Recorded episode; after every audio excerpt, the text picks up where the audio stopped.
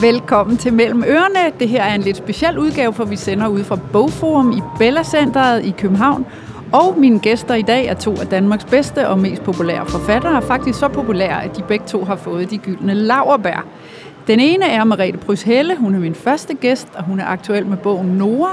Min anden gæst er Leonora Christina Skov, der gør status over de store forandringer, i hendes bog, Den, der lever stille, har medført i hendes liv, og så vil hun også afsløre, hvad hendes næste bog skal handle om.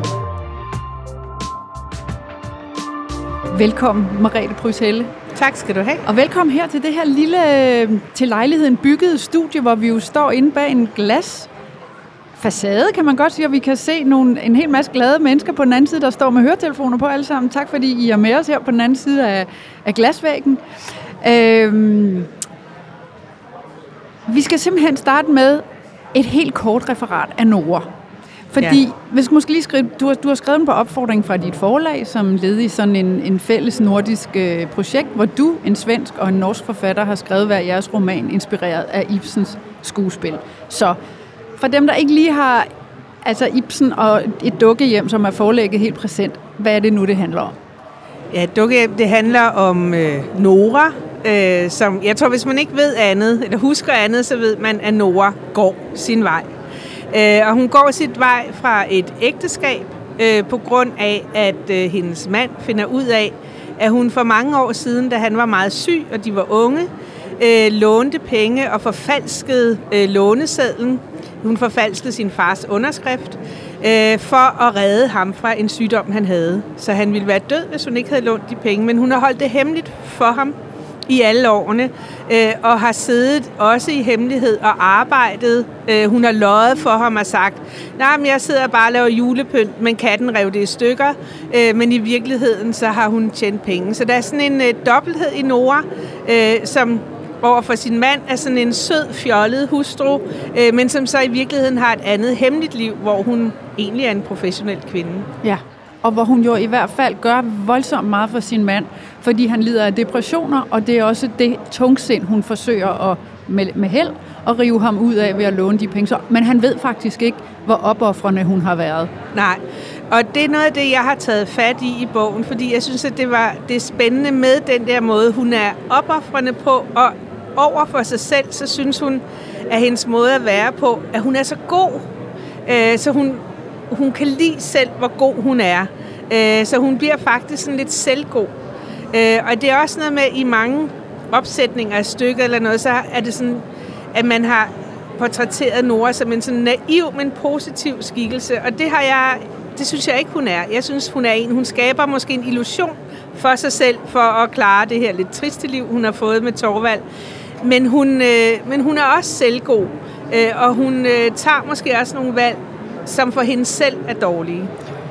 Og hvorfor? Du, du øh, blev bedt om at vælge et Ibsen-stykke. Du kunne have valgt mellem alle, eller du valgte mellem alle, og du valgte et dukkehjem. Hvad var det i den fortælling, der sådan klingede i dig og dit eget liv, siden det var den, du valgte?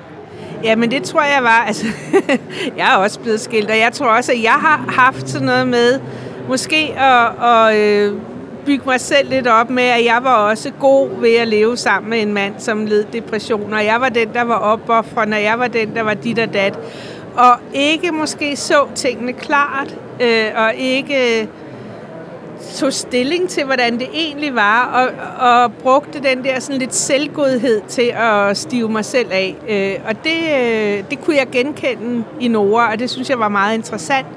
Og jeg tror også, det er derfor, at historien om Nora er interessant i dag. Fordi i dag, selvfølgelig er en skilsmisse altid dramatisk for den enkelte, men det er det jo ikke som samfundsfænomen. Øh, men det, som vi kan lære noget af, det er, hvordan vi lyver for os selv altid, for at gøre os bedre, for at gøre vores tilværelse til at holde ud. Øh, vi bygger en masse illusioner op, og nogle gange, så bliver vi nødt til at forlade den, vi var. For jeg tror ikke, at Nora, hun forlader sin mand. Jeg tror, hun forlader den, hun selv var i det ægteskab med ham. Øh, og når nogle ting går op for hende, så siger hun, jamen jeg kan jo ikke holde mig selv ud. Og så går hun. Men det her med illusioner, som du siger, det er jo også det, der så, de brister for hende, og hun øh, forlader Torvald, Helmer, sin mand. Øh, og som du siger, du er selv, du er selv blevet skilt, og har også talt en lille smule om det der med de illusioner, der jo så bristede i kølvandet for dig. Og Hvad, hvad var det, du blev klogere på dig selv? Og... Øhm, ja, altså, øh, jamen, jeg tror faktisk, at, at da jeg blev skilt, så tænkte jeg, hov, hvad var det, der skete? Jeg er jo ikke sådan en, der bliver skilt. Øh, og det skal siges, at jeg blev skilt i 2014. Og der var jeg lige begyndt at skrive Folkets Skønhed. Øh, og, øh, og den var, havde ikke helt sin form endnu, og jeg sad der og, og skulle ligesom stille spørgsmålstegn, fordi jeg ikke forstod det, og fordi jeg ikke forstod, at jeg var endt der, fordi, og pludselig forstod jeg ikke, hvordan jeg kunne tro, at jeg ikke skulle blive skilt, da nu så mange bliver det. Og øh, gravede lidt ned i det, øh, og fandt ud af, at det faktisk var, fordi jeg havde nogle værdier med meget dybt nede fra min baggrund, min familiebaggrund, som stammede der tilbage fra Langeland, som handler om, at man aldrig giver op. Og man tager det liv, man har fået, og man får det bedste ud af det, og man brokker sig ikke. Øh, og det er ikke sikkert, det er godt, men øh, man gør, hvad man kan. Og derfor havde jeg en forestilling om, at det var sådan, jeg kunne gøre. Øh, og det var egentlig et chok at opdage, at jeg havde taget valg i mit liv ud, ud fra nogle værdier, jeg egentlig ikke var klar over, at jeg selv havde. Øh, og, og, og meget interessant. Øh, så man kan sige, at jeg lærte virkelig meget om netop, hvordan man kan leve sit liv uden selv at forstå sig helt. Øh, ja, hvad der er, kommet, hvad der ja, er proppet ind i ens hoved og ja, ens værdisæt. Ja, hvorfor man vælger i, i de enkelte situationer at gøre sådan eller sådan.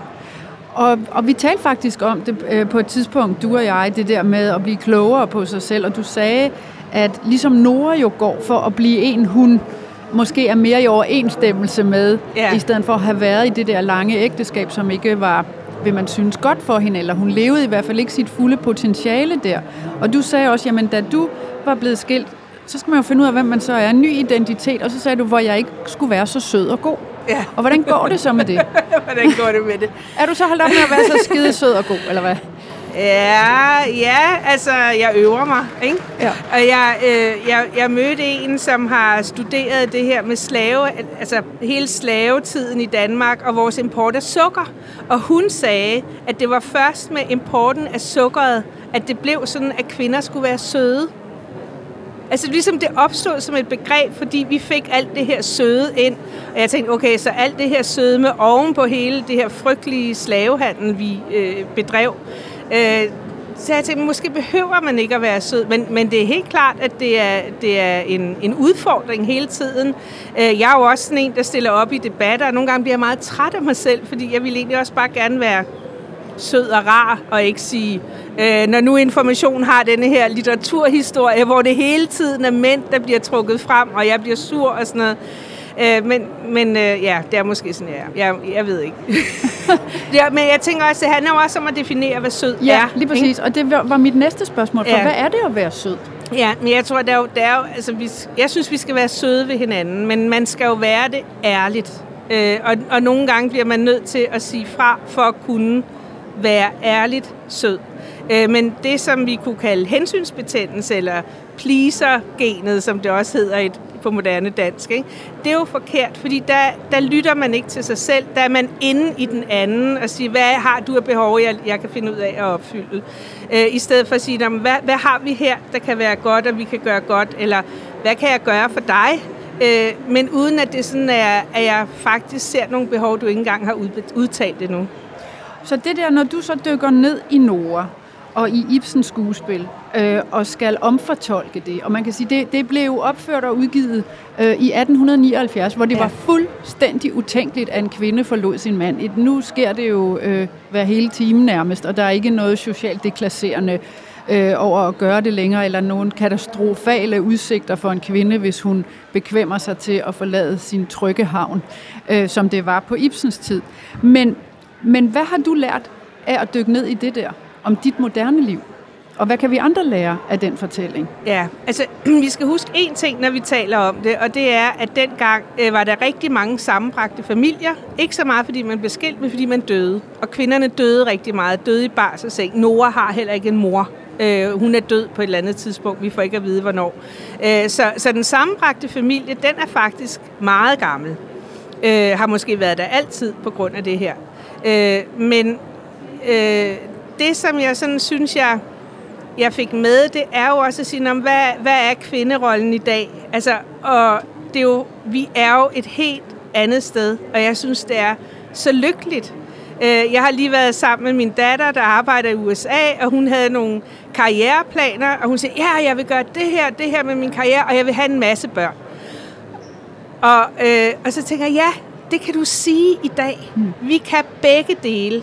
Vi, kan, vi behøver ikke at tænke, enten skal man have karriere, eller også skal man have børn. Og det er altså meget privilegeret, og vi skal sætte stor pris på det.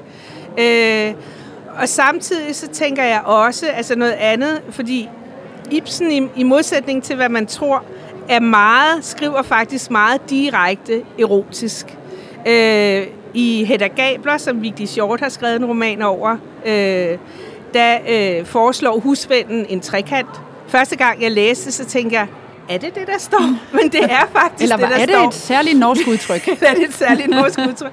Og, og i et dukkehjem skriver han også, hvordan øh, øh, Torvald Helmer, han vil have sex med Nora, og, øh, og hun siger nej. Og så siger han, jamen er jeg ikke din mand? Underforstået. Du Underforstået, stiller op, det når skal jeg du. vil. Så man kan sige, det, det er jo den tid, at han tillader sig at sige sådan. Men øh, Ibsen skriver det direkte til os. Altså, han lægger ikke skjul på noget, men samtidig er der jo nogle beskrivelser, han ikke giver. Det er også fordi, det er dramatik. Jeg skriver romaner. Så jeg har jo nogle af de her erotiske scener med. Øh, og, og i forhold til det, du spurgte om, at, at vi skal jo ikke glemme, at det har jo også været det samme dengang, som det er nu. Man altså, tror altid, det man op- seksuelle Ja, og den- spændvidde. Ja, og netop spændviden, og også, at man tror altid, at ens egen generation er den mest frigjorte, der findes. Men sådan er det jo nok ikke. Der har jo altid været en masse ting i gang. Men du er jo netop, altså, du, du behandler jo også det seksuelle aspekt af det. For eksempel er der meget tidligt i Nora en beskrivelse af, hvordan hun har sex med to af tjenestepigerne, øh, som er meget, meget fint beskrevet. Øh, og så går det igen, altså det var jo også en del af folkets skønhed, det var også, øh, vi kunne alt, der spiller sex også en rolle, i nogle situationer, hvor man kan sige, man kunne jo have udladt det. Øh, tænker jeg. Det kan godt være, du siger nej, så det kan man på ingen måde. Så det vil jeg spørge dig om. Hvad er det for et parameter, du synes, det seksuelle er, siden du har det med i højere grad end så mange andre? Ja, men jeg synes, det er sådan lidt mærkeligt med det, at enten har vi erotisk litteratur, hvor der ikke sker andet, og som jeg sy- synes tit bliver meget kedeligt, eller også så er det, det som om det ikke er så meget til stede. Og jeg tror, jeg har i virkeligheden sådan en meget, jeg vil gerne, jeg er nok realist, jeg vil gerne skrive realisme, jeg vil gerne skrive tingene, som de er. Øh, og jeg tror, i de fleste af vores liv, så er sex meget vigtigt, men nogle gange så er det da ikke, fordi så har vi travlt med noget andet. Øh, og sådan synes jeg også, det skal være i bøgerne, at det er der, fordi det er vigtigt, men det fylder ikke det hele, fordi sådan er det sjældent. Øh, så det er ligesom, det er noget, man går ind og ud af. Øh, og det der med pigekammeret, altså jeg har taget det med, inspireret af Ibsen, hvor i stykket siger Nora til sin barndomsveninde, der er på besøg, og den bedste tid havde jeg i pigekammeret. Og jeg tænkte, hvad laver hun i pigekammeret? Altså hun bør se tjenestefolkene i køkkenet. Øh, og Ibsen havde selv gjort en pige gravid i pigekammeret. Mm. Altså, så, så der er ligesom så meget, der peger på det. Og, og i de her øh, Øh, enten forskellige samfund eller forskellige tider, hvor man ikke bør have sex med det andet køn før ægteskabet, der er der jo så meget øh, sex imellem kønnene før ægteskabet, som ikke er homoseksualitet nødvendigvis. Det er det jo heller ikke hos Nora. Det er en oplevelse, hun har. Det er noget, der sker, og hun synes, det er spændende, og hun lærer nogle ting, men det er ikke noget, hun nødvendigvis tager med sig videre i livet. Øh, og, og sådan tror jeg bare, det er. Jeg tror, det er sådan mange steder for mange mennesker. Man har i sin tidlige ungdom nogle oplevelser, nogle eksperimenter. Man finder så ud af, hvem man er, og, og går videre, kan man sige. Og igen, jeg synes, det skal med, fordi at, at, at jeg tror, det er, det er sådan, det har været. Og jeg tænkte nemlig over, da den der øh, pigekammerscene ligger der tidligt, så tænkte jeg længe, hvad skulle vi med den? Eller du ved, hvad, hvad, hmm, hvorfor? Men så tænker jeg, at du bruger den jo også, fordi hun glæder sig jo til, at hun er blevet gift med Helmer, og nu skal de have noget sex. Ja. Fordi hun forestiller sig, at det er lige så skønt som i pigekammeret. Ja. Og skal vi hilse at sige, at han kan ikke ret mange tricks. Nej. Så det bliver på en eller anden måde også et, en indikator på, at han er heller ikke hensynsfuld eller øh, sød. Eller, altså jeg tænker, Ja, Det eller viser mere, også, at han øh, er, han er uvidende. Det, det er ikke fordi, at han, at han ikke vil tage hensyn til hende. Jeg tror ikke, han ved det ikke. Han er uskyldig. Ja. Så hun bliver nødt til at træde karakter at lære ham noget. Ja. Og det er, og, og det er ligesom, kan man sige, en af, og det er jo der, jeg, jeg bruger jo scenen senere, fordi det er afgørende, at hun bliver nødt til at overskride sine egne grænser faktisk. Og sige, prøv at høre, du skal gøre sådan her. Og så vil han gerne, så Ja. er han lykkelig. Øh, fordi det er ikke, fordi han ikke vil. Han skal bare have det at vide. Ikke? Så, så det er jo noget med, at det, er, det har i romanen sådan, sådan en bue øh, af udvikling omkring, som kører, og så er der jo nogle andre ting, der kører rundt omkring det. Øh, så det, det er jo ikke sex det hele. Nej, nej. Øh, men, men det ligger som sådan noget, hvor, hvor det bliver vigtigt for, at hun senere går. Ja. Øh, fordi det er egentlig en af mine pointer i romanen. Øh, hun møder også en kvinde, der fortæller om Georg Brandes og sådan noget. At det ligesom, at grunden til, at hun kan vælge at gå, det er en hel masse små episoder, der bygger hende op til at give hende muligheden og modet for at forlade ham. Ja. Sådan så jeg håber, at når vi når frem til den tid, som er stykkets tid, så føltes det faktisk naturligt, at hun træffer det valg, og ikke sådan, åh, hvorfor gør hun det? Hvis vi vender os, eller laver en fin overgang fra Nora og Torvalds sexliv Ja, øh, til noget andet, det- og det er nemlig fordi afsættet i det er, at, at Torvald er jo voldsomt begejstret for sådan et napolitansk fiskerpigekostyme, ja, som Nora får på øh, på den rejse i Italien, som sagt, hvor hun har, er kommet uretmæssigt til nogle penge for at redde hans øh, mentale liv i hvert fald. Øh, og, og det kan vældig godt lide. Hun skal have det der kostume på rigtig, rigtig meget. Øh, men det jeg vil frem til, Ja. da det er jo, at de netop har den her rejse ja, til Italien. Der har du selv boet i en årrække. Ja. Og jeg kan se, at øh, bag i din bog, der takker du receptionisten på Hotel Luna i Amalfi. ja. Øh, prøv at fortælle, hvad du lavede på det hotel, og hvad, hvad, hvad, du, altså, hvad du skulle der, og hvordan oplevelsen var med at være der. Ja, altså øh, jeg havde fået et ophold på San Cataldo, som er sådan et kloster, et refugie for danske kunstnere og videnskabsfolk, som ligger i Amalfi, før jeg fik opgaven. Og det var faktisk først på vej derned, at jeg opdagede, at øh, Ibsen havde skrevet et dukkehjem i Amalfi på Hotel Luna. Øh, og da jeg ankom til klosteret, der er man så en masse forskellige mennesker, og alle præsenterede sig selv. Og der var så en, der præsenterede sig, som hedder Mette Borg, som er dramaturg med speciale i Ibsen. Og jeg blev sådan, ej Mette, skal vi ikke sidde en hel masse ved siden af hinanden? og, øh, og det gjorde vi, og hun har virkelig hjulpet mig meget med det, kan man sige, der hedder motivanalyse. At se på en replik og sige, hvorfor siger de det? Hvorfor gør de det her? Øh, og vi var så sammen nede på hotellet, hvor der også står, øh, der er sådan en, øh, uden på sådan et skilt, hvor der står, her så Ibsen øh, den napolitanske tarantel. Som er den dans, Som er den dans. Den, det kan jeg lige komme Ja, tilbage den til. spiller en meget afgørende Den spiller en rolle meget også. afgørende rolle. Og, øh, og vi øh, gik så hen og spurgte den unge mand, der var receptionist, om, om vi måtte se værelset, han havde boet i sammen med sin kone Susanne. Og øh, der boede nogen, sagde han.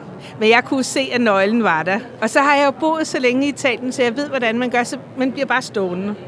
Altså, Helt irriterende sådan her. Italien, jamen, italiener siger altid nej, og så bliver man stående, og så fik vi opskriften på hans øh, bedstemors risotto med asparges. og da den var færdig, så siger han, "Nå, men jeg kan jo se, at nøglen hænger der. De er jo ikke på værelse. Måske vi lige bare kan kigge ind. Og så kiggede han, ah, og så fortsatte vi, så havde jeg en opskrift på, jeg kan ikke et eller andet fra Toskana. Og vi snakkede videre, og så sagde han, at jeg vil sige hurtigt. og så skyndte vi os ind på, på værelset, som er helt vidunderligt, og som man jo altså kan lege sig ind på, hvis man synes, det er spændende. Og hvor der var en udsigt øh, ned af Amalfi-kystens bjergsilhuet, som ligner øh, den bjergsilhuet, der er i Molde, som er den by, jeg har valgt. Øh, det, det siger norske by, ja. øh, at, at øh, Nora og Torvald kommer fra. Så det bekræftede mig i, at det var det rigtige, jeg havde valgt der. Men det var en stor oplevelse at være der. Og så med tarantellen. Øh, tarantellen er en dans. Det kommer af ordet æderkop, tarantel, æderkop, som er en gift æderkop, og handler egentlig om, at øh, man danser en gift ud af kroppen. Men det er altså også ligesom en psykisk gift, eller en neurose, vil man måske sige. Det er kun kvinder, der danser den. Og der er den pæne udgave i fiskerpigekostyme, men der er også en anden, øh, som er sådan meget vild, hvor kvinder øh, danser i bare sådan en hvid underkjole med bare fødder og bare ben, hvad der er helt vildt i Italien, at man har bare fødder. Øh, og de kaster sig på gulvet, og det, det er helt vildt erotisk. Altså, sådan, så man, jeg bliver helt med... generet, når jeg ser det. Øh, hofterne bliver skudt hofterne op. Hofterne bliver skudt op, og jamen, det, det er meget erotisk. Øh, det ligner jo nærmest en pornofilm, ikke? Med kun kvinder. Øh, men jeg tænker, hvis Ibsen han har set det i 1870'erne, så må det altså have gjort et helt vildt indtryk. Og det er også sådan, at dansen i stykket, den, øh, den fylder rigtig meget. Øh, og for Torvald, ikke? Altså, jeg tænker lidt, der bliver Torvald Ibsens blik. Altså, han har set det der, og, og, og det vækker et begær, som er stort og, og smukt. Altså, øh, fordi det også måske er sådan øh, et begær til selve seksualitet, eller efter selve seksualitet, hvis man kan sige det sådan. Ikke bare efter en kvinde, man elsker, men at, at, at det findes øh, som, som noget i verden, øh, man kan gå til. Så jeg bruger det jo til det på en eller anden måde Helbred og Torvald for han, hans depression, og Ibsen har helt klart brugt det som en motor til at skrive om, om Noras liv. Ja, og hun kaster sig jo faktisk ud i den dans til sidst og går ja. til sådan et julearrangement i det virkelig pæne borgerskab i Christiania, ja. hvor de jo bor. Han, Torvald er blevet bankdirektør, og det kan ikke blive mere bedsteborgerligt. Så ser man da Nora ja. kaste sig rundt i særk, ja. særk og tarantel, øh, hvor jeg tænker, det er også måske den sidste sådan form for affyringsrampe, inden hun forlader ham. Det er det, og det er jo også der, hvor netop han vil noget, hun så ikke vil, øh, og, og stiller nogle krav til hende. Hun tænker, nej, ja, det her kan jeg ikke mere, men, men det er også sådan som jeg har... Altså, den er også med i stykket. Den er også med hos ja. Ibsen, bare uden for scenen. Og det, jeg gør, er jo hele tiden at skrive det frem, der sker uden for scenen. Øhm, og at, at hun, ja, hun får også rystet en eller anden illusionsskift, kunne man måske sige, ja. ud af sig. Ja. Og så er altså øh, jo det store spørgsmål, det er måske det mest stillede siden premieren i 1879. Nora går, men ja. hvor går Nora hen? Ja. Merete Pryselle, hvor går Nora hen? Hvor går Nora hen? Jamen, jeg håber, at når man har læst min bog, som ikke beskriver, hvor hun går hen, men som viser, hvem hun er, og som også, jeg har også synes, det var rigtig morsomt at trække ind det med, at nordmænd går jo simpelthen så meget. Så hun går igennem hele, hun vandrer ude i fjellene og går alle mulige steder hen. Og, og det jeg har tænkt, det er, når man, jeg vil ikke pege på noget bestemt sted, hun går hen. Men jeg håber, at jeg har skabt en Nora, man kender så godt, og er kommet til at holde af med hendes gode og dårlige sider, så man godt ved, at hun, at hun går et sted hen, kan man sige. Stedet er lige meget, men at hun, at hun har kræfter og menneskelighed nok til at gå et eller andet sted hen. Og ende et godt sted. Er det underforstået? Ja, øh, ja, altså et godt nok sted i hvert fald, eller et sted, hvor hun øh, er den, hun gerne vil være. Og hvor går du hen herfra? Øh, sådan øh, praktisk eller litterært? Altså øh, mentalt og litterært. Mentalt. Følelsesmæssigt. Følelsesmæssigt. Mentalt. Litterært. ja, altså... Øh, jeg, jeg skrev den her bog lige efter, vi kunne alt. Øh, så jeg har faktisk holdt et pause og lavet bare nogle, nogle mindre ting. Øh, men jeg øh, er begyndt i hvert fald ind i mit hoved at skrive på en tredje bog til folkets skønhed, og vi kunne alt, hvor jeg sådan bevæger mig frem i tid, og jeg synes, det er sjovt med denne her forskydning, jeg lavede med folkets skønhed. Vi flytter ind til naboen, og nu kommer jeg til at fortsætte med en person, som er biperson i Vi kunne alt, og skrive hendes historie ud, som så fortsætter op i tiden, og hvor det kommer til at handle sådan om kvindebevægelsen. Kan du sige, hvad det er for en biperson, der nu bliver løftet ind i tredje vind, eller er det helt, må man slet ikke jeg kan godt sige, ja, det, det er hende, der hedder Lis, som, som er øh, ærkemaoist der i øh, Vi kunne alt. I Vi kunne alt. Og, og jeg tænker nogle gange, når jeg kigger rundt på sådan min bekendte, der måske lige lidt ældre, den alder lige er, og som var glødende maoister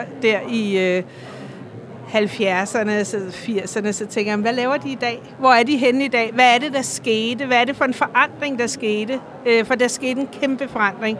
Både i forhold til også, hvad kvindebevægelsen ville og startede ud som, og hvor man er endt henne, øh, men også med de der økonomiske øh, idéer, man havde.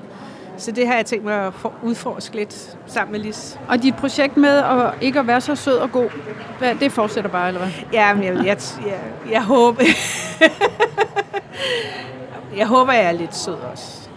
Nej, det ved jeg ikke. Jeg synes faktisk, det er et svært spørgsmål. Det Ja. kan jeg ikke svare på. Men det kan være, at vi kan tale videre om det næste gang, Ja. når vi ses, når din næste bog kommer. Kan vi, så Ja. kan vi, så kan vi Jeg det, tror i hvert fald ikke, at Lis, hun bare er sød. Nej, det er også min fornemmelse. Der Ja. er noget der. Ja. Nå, men det taler vi om. Ja. Må jeg bare lige som det sidste, fordi jeg jo har bedt øh, Mofibus øh, Facebook-brugere om, de har mulighed for at stille dig et spørgsmål, og Christina, hun vil gerne vide, hvilken bog, der har gjort størst indtryk på dig, og som du aldrig har glemt. Og det kan jo samtidig så være en anbefaling til andre læsere, Ja. der gerne vil inspireres. Altså nu er det jo, jeg, jeg er jo læser, og, øh, og jeg har læst hele mit liv, øh, og jeg har læst meget bredt, øh, så det er svært. Jeg, altså det er faktisk meget svært med at, at pille en bog ud, øh, men øh, jeg havde tænkt, at jeg ville anbefale Inger Christensens al- alfabet, øh, fordi at, at den, øh, den ligesom er inde i mig.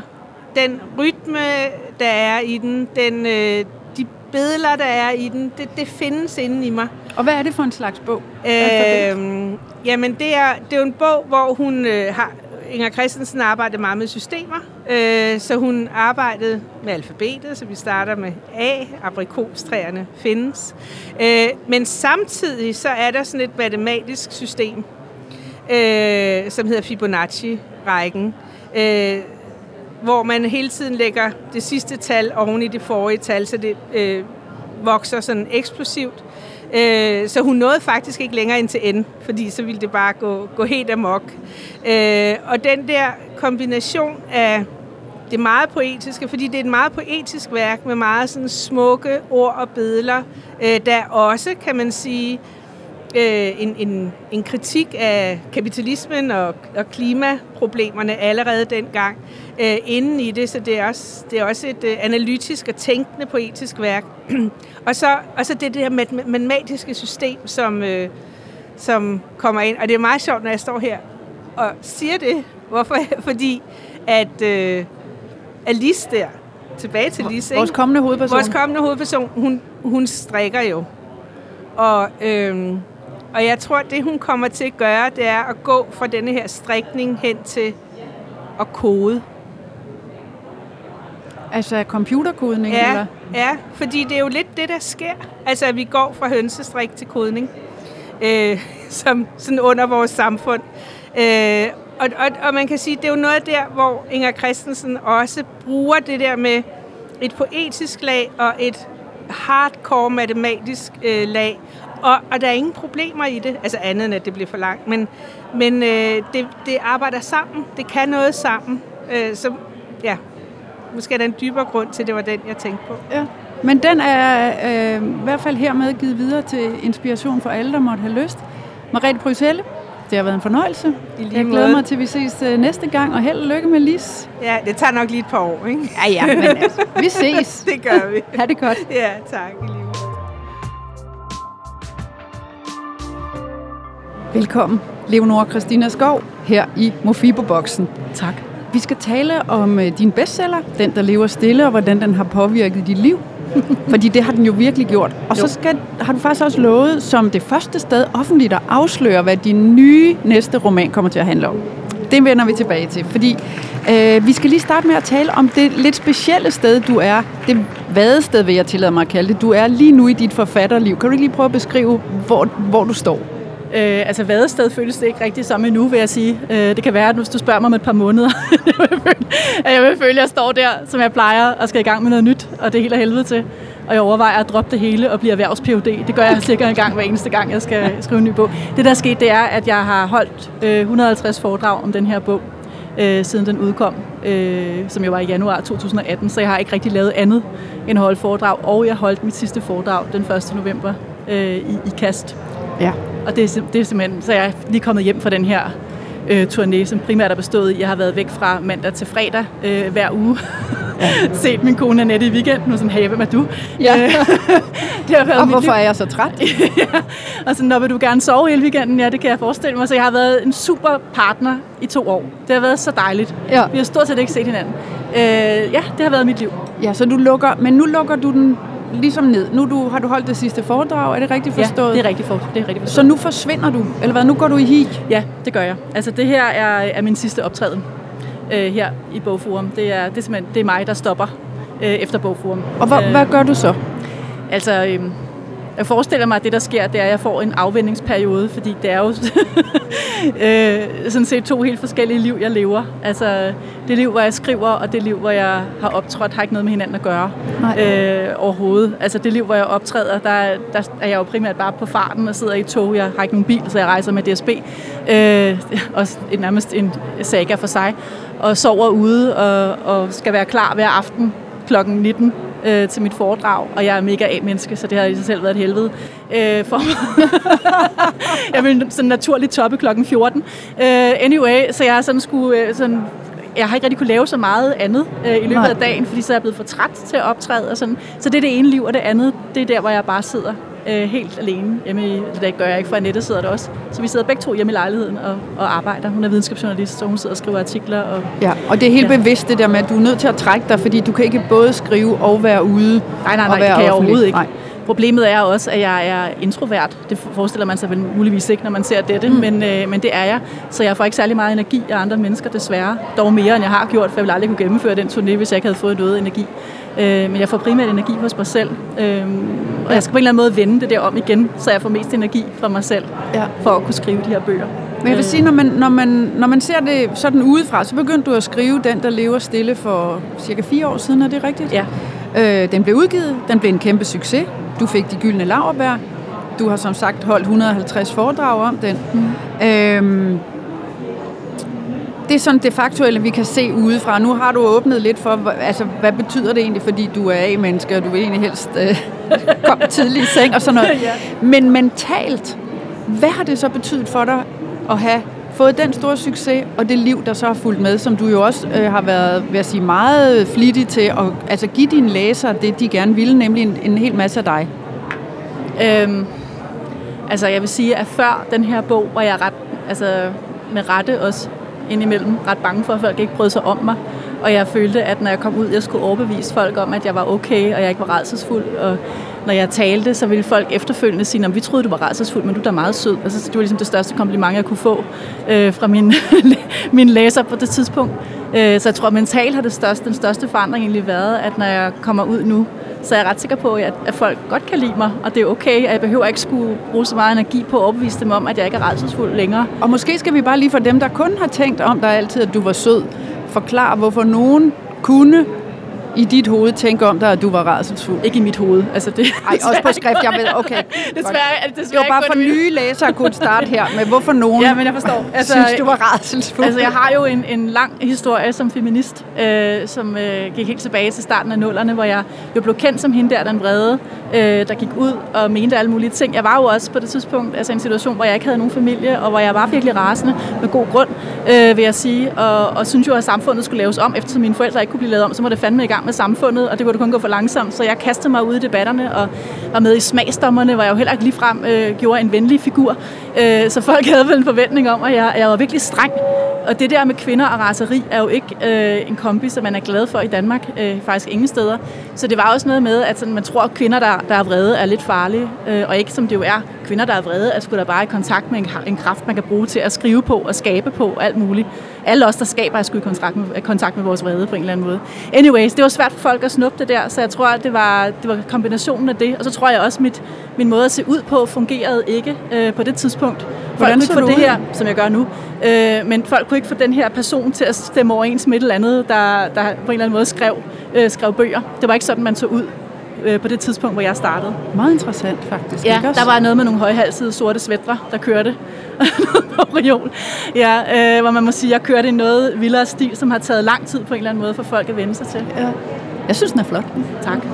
jeg interviewede dig faktisk øh, dagen inden bogen udkom, tilbage i januar øh, 2018. Mm. Og... Øh, og der snakkede vi om det der med, så sagde jeg til dig, du, der snakkede vi nemlig også om, at du var kendt som sådan en iskold, benhård, rasende, feministisk, øh, jeg slår jer alle sammen ihjel, og jeg hader jeres bøger, og jeg fuck jer, ikke også? Og, og jeg så, alle til håbe, ja. og, så, så, og så spurgte jeg dig, så i virkeligheden var det bare dine forældre, du var gal på. Og så sagde du sådan helt afslappet, ja sgu da. Altså, Øh, så, så det der raseri, du havde dengang, hvor er det nu, efter du øh, i den grad er blevet mødt med så meget kærlighed og så meget accept og anerkendelse, og din historie har resoneret i så mange mennesker? Altså, raseriet er i hvert fald et andet sted, end det var. Altså, fordi før var jeg jo sådan set også rasende på, på alle de mennesker, der ikke fattede altså, den, meningen med feminismen og øh, alle de her ting. Øh, så mit raseri var sådan set rettet mod alle, altså vil jeg sige. Altså når jeg skrev klummer og sådan noget, og Annette læste dem igennem, det gør hun altid, så var hun sådan kunne vi eventuelt lade være med at måske at hamre alle? Behøver du tage et havlgevær og hamre hele vejen rundt? Kunne du nøjes med forfatterskolen eller mændene, eller behøver du tage dem alle sammen? Hele så, planeten? Ja, ja, jeg var i gang med det hele der, ikke? Øh, jeg tror, at mit raseri i dag er jo, er jo rettet der, hvor de fleste raseri er. Man læser avisen, man tænker, hvad er det for nogle idioter? Hvad er det for nogle inkompetente idioter? Altså, du ved, man, så læser man debatten, så læser man noget, man er uenig i. Så på den måde er der stadigvæk rasende. Men jo ikke på verden, altså på den der måde, som jeg var. Det er jo, det er jo ikke muligt at være rasende på nogen, som har behandlet mig så godt. Altså. Nej, så kærlighed er godt? Kærlighed er godt. Og, øh, altså, og jeg havde virkelig ikke engang nogen... For, altså, jeg havde ingen ingen som helst øh, forestilling om, at det her kunne ske for mig. Det må jeg indrømme. Jeg er jo ikke, altså når man ser på mig, jeg er jo ikke mainstream på nogen måde. Prøv lige at se mig. Altså det er jeg jo ikke. Og mit liv er ikke mainstream. Og alligevel bliver jeg modtaget som, som, som det jeg jo også er. En, der er opvokset i provinsen, som deler, deler liv med helt vildt mange.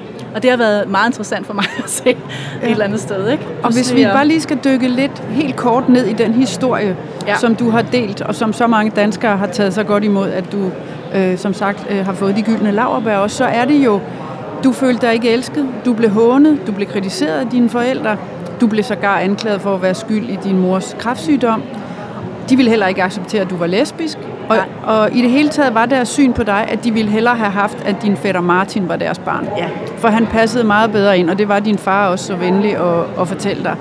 Øhm, og det der med at have så barsk og ulykkelig en historie, og dele den. Altså gå fra, at det er noget, du har skrevet i din dagbog, for du skrev jo rigtig meget dagbog, til at dele den. Mm. Heler det? Eller flytter det fokus, eller sætter det ting i relief? Eller hvad gør det egentlig at tage noget, som har været så meget kun dit, ja. til det nu er blevet en noget for, i så mange menneskers liv? Øhm. Altså hvis du havde spurgt mig der for to år siden, da vi snakkede sammen først, så ville jeg sige, at det ikke havde nogen helende effekt overhovedet.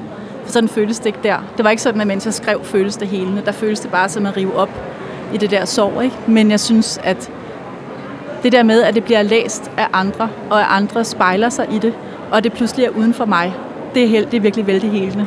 Altså det er jo som om, at, at min historie pludselig er nogle andres. At det ikke er mig, der går med det længere. Altså, ja. Så det føles som om, man giver noget fra sig, som man virkelig ikke har brug for at gå rundt med alene. Ja. Det er sådan, det er. Og så kan man kalde det helende eller hvad, men det, men det føles lettere. Ja. Har det overrasket dig, hvor mange, der har kunne genkende sig selv i din historie? For det ved jeg jo, du får at vide, når du er ude og holde dine foredrag. Ja, det, det, det, det er jo det, jeg hører mest, øh, at folk genkender sig selv. Ja, det har da overrasket mig virkelig meget. Det var jo ikke, jeg havde ingen fornemmelse af, at, at der ville være nogen, der ville kunne genkende det. Altså, jeg synes jo, at når jeg har ja, fortalt min historie tidligere, øh, så har folk været sådan, øh, synes du er eksotisk? Og sådan, hold dig op, og er dine forældre meget kristne? Eller hvad de har sagt, ikke? Altså, er de vanvittige? Altså, men nu er det jo bare, de kommer jo til mig, alle de folk, som genkender rigtig meget. Og jeg kan bare se, der må være altså, super mange flere, end jeg har regnet med. Og det der med, hvad der sker inde bag de der provinshække, det er jo ikke småting, forstår man så. Øh, der er bare ikke rigtig nogen, der taler om det. Og det er det, som på en eller anden måde den her bog åbner en eller anden dør ind til, at ja. folk kan tale om noget, der er, som er rigtig svært. Øh, ja, alt det, som, som man prøver at skjule. Ikke? Ja. Og det her med så at blive, hvad skal man sige, øh, en bog-celebrity. Og det der med, at du har faktisk født mig. ja, forstår, hvad du mener. Og du er rundt med DSB, og jeg ved, at det, det kunne vi, vi i princippet have halvanden times intens samtale om, ja. hvordan øh, det er at, at, at komme rundt på den måde. Ja, især når man er bog-celebrity. ja. Men det der med... Øh, at skulle opføre sig ordentligt. Det har vi faktisk talt om også. Eller føle, at nu har du nogle læsere, ja. som ved det godt, så nu skal altså, kan du prøve at give nogle eksempler på, hvordan det jo faktisk influerer dit liv helt ned til, når du går til, til bageren om søndagen? altså, jeg havde en situation med uh, Annette, hvor vi, var, hvor vi var ude at handle i Irma, uh, og uh, jeg kunne se, der kom en læser på vej, på vej hen imod mig, og Annette var i dårlig humør, jeg kan ikke huske hvilken grund, Øh, så hun stod og var lidt svær, Og så læseren kom til at vælte et eller andet på gulvet. Det var ikke noget alvorligt på nogen måde. Og så vendte Nette sig om og vridsede af hende, så se dig dog for. Hvor efter den her kvinde blev sådan helt sådan, øh, undskyld, undskyld, og fik slet ikke sagt noget til mig. Og vi, altså jeg stod og smilede til læseren, for jeg, sådan, jeg bliver nødt til at gøre noget her. Ikke? Og jeg kunne ikke smile til Annette, hun var jo skide sur. Altså, jeg havde også bare sådan, altså, altså jeg vil jo gerne give læserne en god oplevelse, for det skal læserne altid have, ikke? Sådan har jeg det. Så det var et eller andet med, efter den der oplevelse, at komme ud af den der butik, og så sige til Annette, det der, det gør du aldrig mere. Aldrig mere, om jeg vil se det der. Du taler ordentligt til mine læsere. Hun blev pisse sur, selv sagt, det var hun i forvejen. Blev hun, ikke mere, hun blev ikke mere glad, og det, var, det ville hindre hendes frihed, og det ville alt muligt have det bare sådan, du får også del i overskud af den her bog. Du har bare opført dig ordentligt. Ja, og så efterfølgende, så har der været flere, der har skrevet til mig af mine læsere, sådan, jeg, jeg mødte Annette på gaden, og hun smilede til mig, og var glad, de, de blev, fordi Annette havde smilet bare sådan, ja, hun tør ikke andet. Altså, hun smiler nu til alt. Alt, hvad der overhovedet kommer imod hende. Hunde, katte, mennesker, alt. Altså, og sådan er det. Altså, der skal ikke, altså, man opfører sig, man opfører sig ordentligt altid. Og hvordan oplever du det? Altså, der må også være nogle taxachauffører, du har haft lyst til at råbe af, hvor du heller ikke gør det, eller, altså, fordi det er jo lige pludselig at få en sensor på. Ja. Altså, jeg kender det godt. Ja, det jeg, jeg, du. jeg kan love dig for, at der er mange, jeg har haft lyst til at råbe af, hvor jeg tænker, nej, nej, nej, nej, nej, det går ikke, fordi Ja. man skal jo opføre sig ordentligt. Ja, det skal Fordi man de jo. ved, hvor man bor, de der taxachauffører, ikke? Især dem. ja, især dem. Jeg synes, taxachaufførerne vil altid bare gerne skrive en bog selv, som jeg så hører om i stedet for. Ja, okay. Så det er sådan set der, jeg, de har også altid drømt om at skrive en bog. Øh, Jeg har ikke haft nogen dårlige oplevelser med taxichauffører. Jeg har haft nogle mærkelige oplevelser på cykel, fordi der er så mange, der har hørt lydbogen. Så indimellem så er der kommet en kørende, som har lyttet, som kigger til siden og kigger meget til siden og sådan, fuck, jeg er ved at høre din bog. Jeg er lige nået til det og der, og var bare sådan, alright. Og det, Det er også underligt. Ja, ja. Ja, det Ja. er åbenbart, øh, åbenbart er min, min lydbog en, der er meget god, når man cykler. Jeg skal ikke kunne sige, hvorfor. Men øh, den slags har der været. Og så har der været på gaden, hvor der har været mange psykologer især. Jeg har åbenbart en stor målgruppe blandt landets psykologer. Øh, Hvad siger de til dig? Ja, de siger, de, at de har anbefalet min bog til alle deres klienter. Og det der er jeg glad for at høre, det er virkelig de blinde leder, de blinde. Jeg har gået til psykolog i mange år, så er der sådan, okay, fint nok. det er da fantastisk at høre. Men altså, det er faktisk primært psykologerne. Det er, det, det er dem, der er, der er vilde på gaden. Altså. Ja. Men du fortalte faktisk mig, fordi vi talte sammen for ikke så lang tid siden, hvor du sagde, jamen den her bog har også betydet for dig, at det har givet dig en helt anden følelse af at være i verden. Ja, det er og klart. før så gik du rundt og tænkte om folk lortesvin. Ja, Altså, ikke om alle, Nej, men- jeg tænkte i hvert fald, at de ikke kunne lide mig. Ja. Øh, og at øh, det kunne man se. Eller også var der også den der, hvor de kiggede op og ned, og de kunne se, at de havde set mig før, men ikke hvor. ja. Det var sådan, øh, det var sådan en lidt underlig fornemmelse. Øh, det er klart, at nu er, nu er jeg jo i en situation, hvor jeg står og omfavner læsere på gaden. Altså, det er jo også lidt underligt. Annette siger, at jeg kunne blive den nye Amara. Altså, hende der, hende der den indiske, der uddeler knus. Prøv at høre, der, der åbner sig jo fuldstændig nye karrieremuligheder Jamen, det er for det, dig det i, i, efter Ja. den her. Jamen, ja. det er det. Altså, jeg har jo også, altså, jeg kan jo forstå, at folk hører den her lydbog øh, flere gange. Og, og det også handler om, at øh, nogen godt kan lide min stemme. Det er også en ny karrierevej. Jeg kunne bare blive en, der sidder og snakker. Ja. Altså simpelthen for at få folk til at falde i søvn. eller et eller andet. Ja, for du har valgt selv at læse den, altså at indlæse den her bog. Ja, det har jeg. Øh, og som var en fin oplevelse for dig, ved jeg, ikke også? Jo, det der med meget, at sidde og... meget. Ja, ja. Så får du også lige hele teksten en gang til. Det var så på det tidspunkt meget godt, jeg gjorde det. Altså, fordi jeg, øh, det, var, det var faktisk der første gang, hvor jeg havde en vis form for lettelse over at have skrevet det her. Altså, det var det der, da jeg fik det ud i en køre, læst op. Det var sådan den første gang, jeg havde følelsen af, at det kom uden for mig selv. Det var rigtig godt. Ja, kan mm. jeg godt forstå. Øhm, nu, nu går du som sagt i hi Ja, og skal til at skrive, og du sagde faktisk, du skulle nærmest i gang i næste uge. ja, det sagde jeg jo. Jeg skal ja. lige til Stockholm også, men ja, Nej, det, hvad skal du nu der? jeg, skal, jeg skal lige op og... Nej, det skulle du jo ikke. Nå, Nu skulle du jo gå i hi. ja, det er rigtigt. Men jeg skal også lige lancere op. Hvad sker der for dig? Undskyld. Men, Beklager. Men, Mandag morgen. men så går du også i hi. Ja, ja. Nå, altså, så nu, nu skal du fortælle mig, hvad den handler om. Fordi det, øh, det har du ikke sagt højt sådan ude i den store verden før. Nej, altså den, øh, jeg, har, jeg har tænkt mig at skrive en til. Øh, det har jeg faktisk hele tiden overvejet. Og så har jeg tænkt, hvor mange bøger kan en kvinde skrive om sig selv? Nok ikke flere.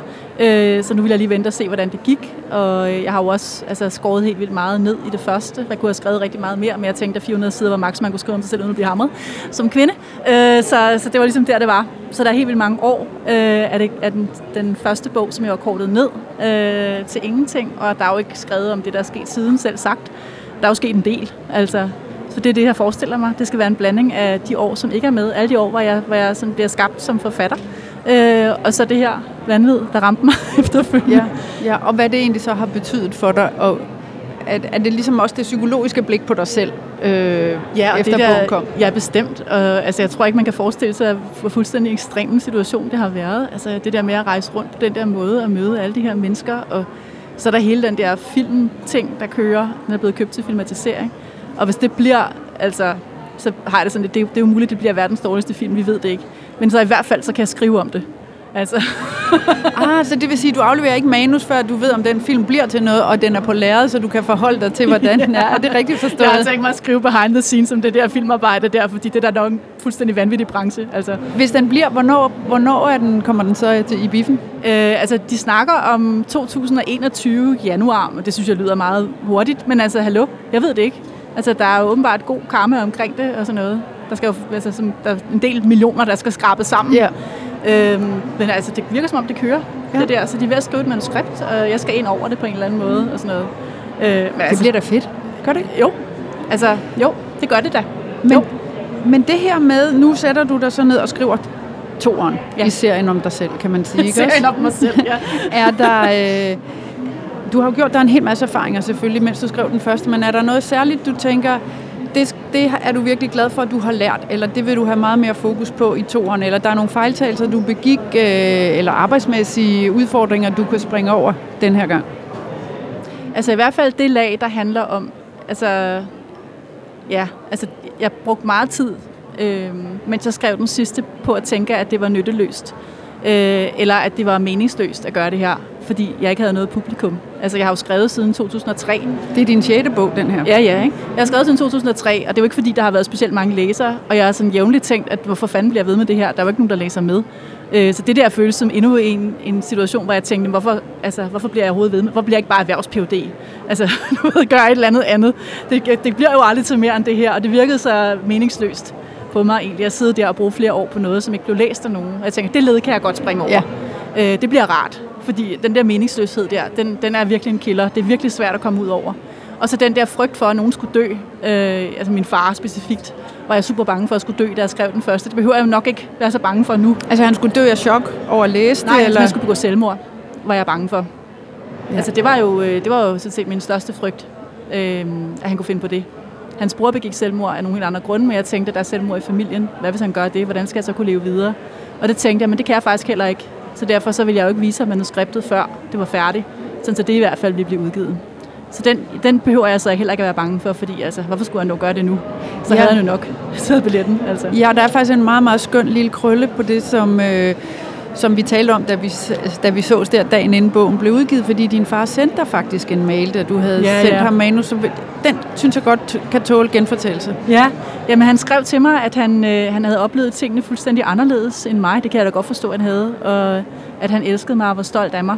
Øhm, ja, og at øh, altså, han skrev ikke noget dårligt overhovedet. Han gik heller ikke i detaljer med, hvad han ikke var, hvad han ikke var enig med. Men det var i hvert fald sådan en mail, hvor han sådan Altså, en meget overstrømmende kærlighedserklæring faktisk, og helt uventet, formoder jeg. Ikke? Super uventet. Det er ikke ja. noget, jeg har følt jo, kan man sige på nogen måde, at han hverken var stolt af mig eller elskede mig. Så det var, det var meget overraskende at høre. Øhm, og han har også opført sig jo øh, godt siden. Der har ikke været noget. Han var med til receptionen på min bog, og han var med, da jeg valgte Gyldte Lauerbær, var der en stor fest, øh, hvor han, og han også var med. Ja. Og, og sad der ved siden af min bedste veninde Maria, og snakkede med hende undervejs, og Maria spurgte ham, sådan, hvad tror du, Inge-Lise, altså min mor ville have sagt til den her fest? Så sagde min far, ja, det er nok meget godt, hun er død. det var typisk min far.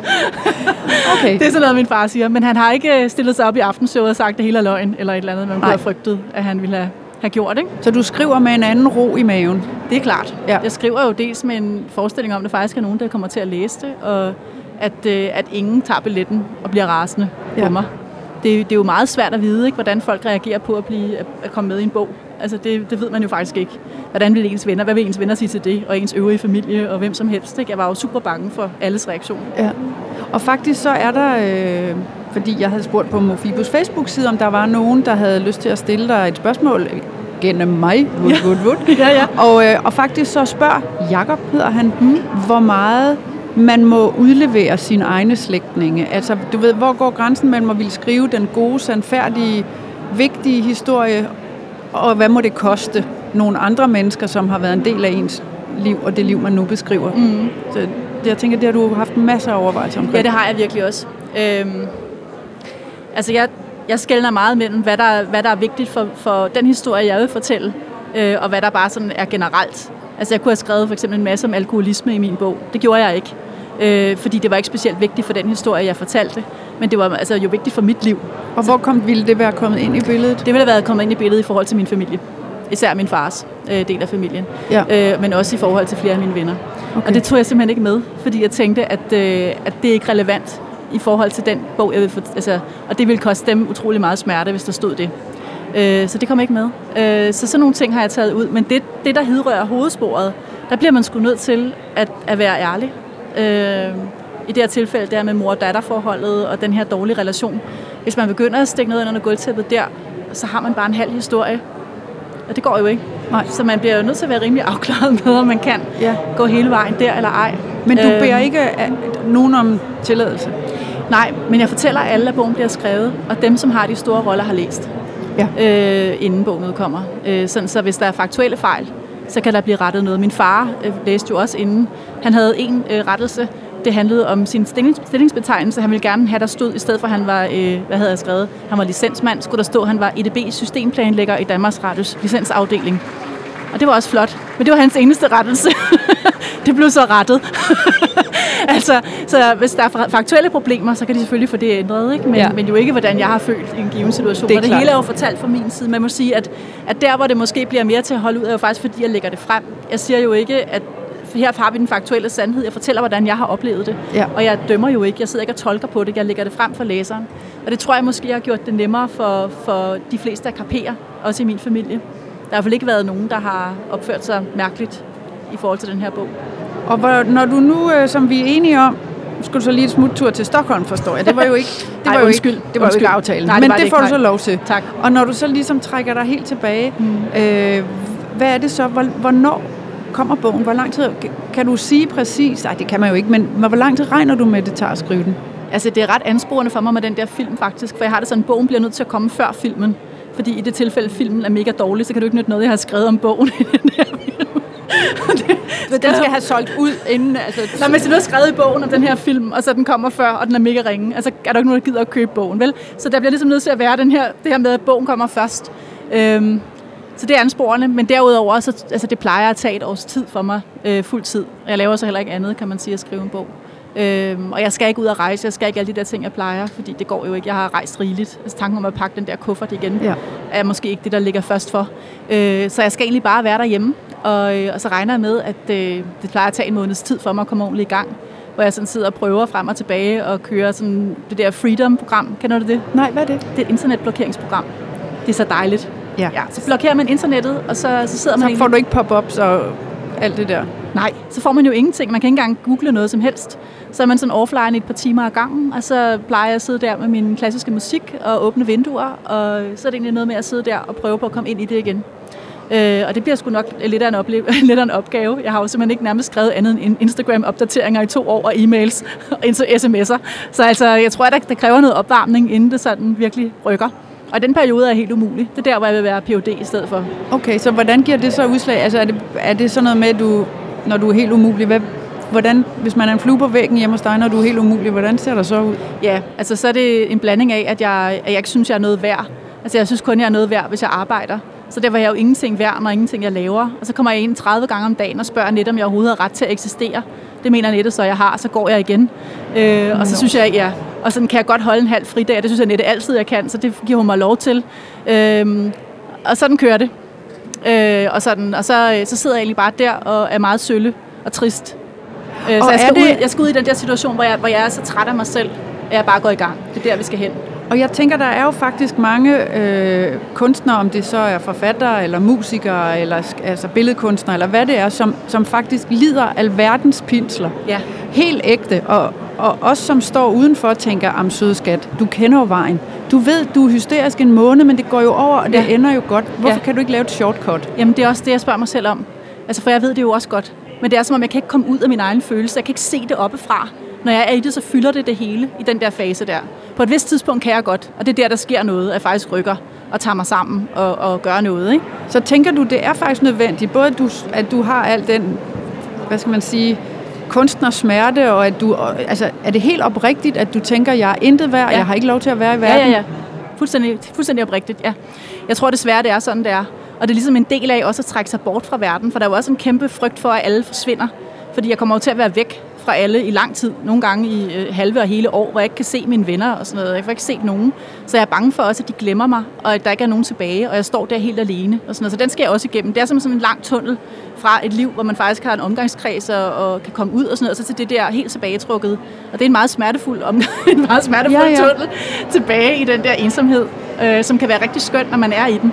Ja. Når man først er der, og det hele kører, og man sidder der, og man ved, man skal næste dag og sådan noget, så er der jo en stor energi og, og glæde med at være der, men, men, men vejen du... derhen er forfærdelig. Og den er, og den er simpelthen ufravigelig, lyder det også som om. Ja, altså jeg bliver nødt til at være fuldstændig trukket væk øh, for at det ligesom kan lykkes mig det her. Ja. Øh, desværre. Jeg kan desværre ikke være begge steder. Og i lange perioder der, når jeg først skal ind i det, så kan jeg slet ingenting.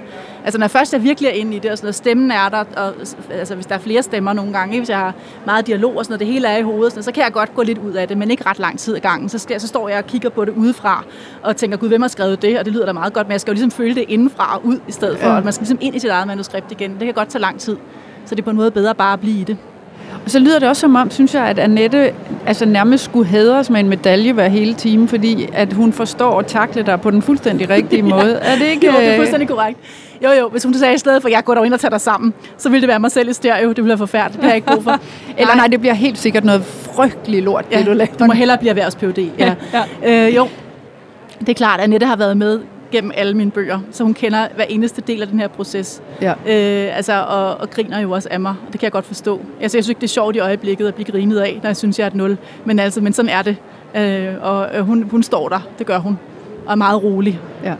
Og prøv at høre, jeg er også øh, helt rolig. Det er ikke sikkert, at du kan bruge det til noget, men altså, jeg vil bare denne. sige, det har virkelig været en stor fornøjelse jo at læse din bog. Øh, jeg synes, det er så fuldt fortjent med al den øh, opmærksomhed og ros og anerkendelse, du har fået. Så jeg vil bare sige, jeg og mange, mange andre, tag det nu til dig. Vi glæder os meget til den næste kommer. Ja, men altså, det gør jeg også. Og til at møde læserne igen. Og ja. sådan noget. Ja, jeg er også en cirkushest. Jeg glæder mig også. så have det nu godt. Nu går du i hi, og så ses vi på den anden side, når du dukker ud med frottéfnuller i håret. Skal vi ikke aftale det? Jo, lad os gøre det. Pas tak. godt på dig selv, og have det rigtig godt. I lige måde. Hej. Og tak til alle jer derude, som har lyttet med.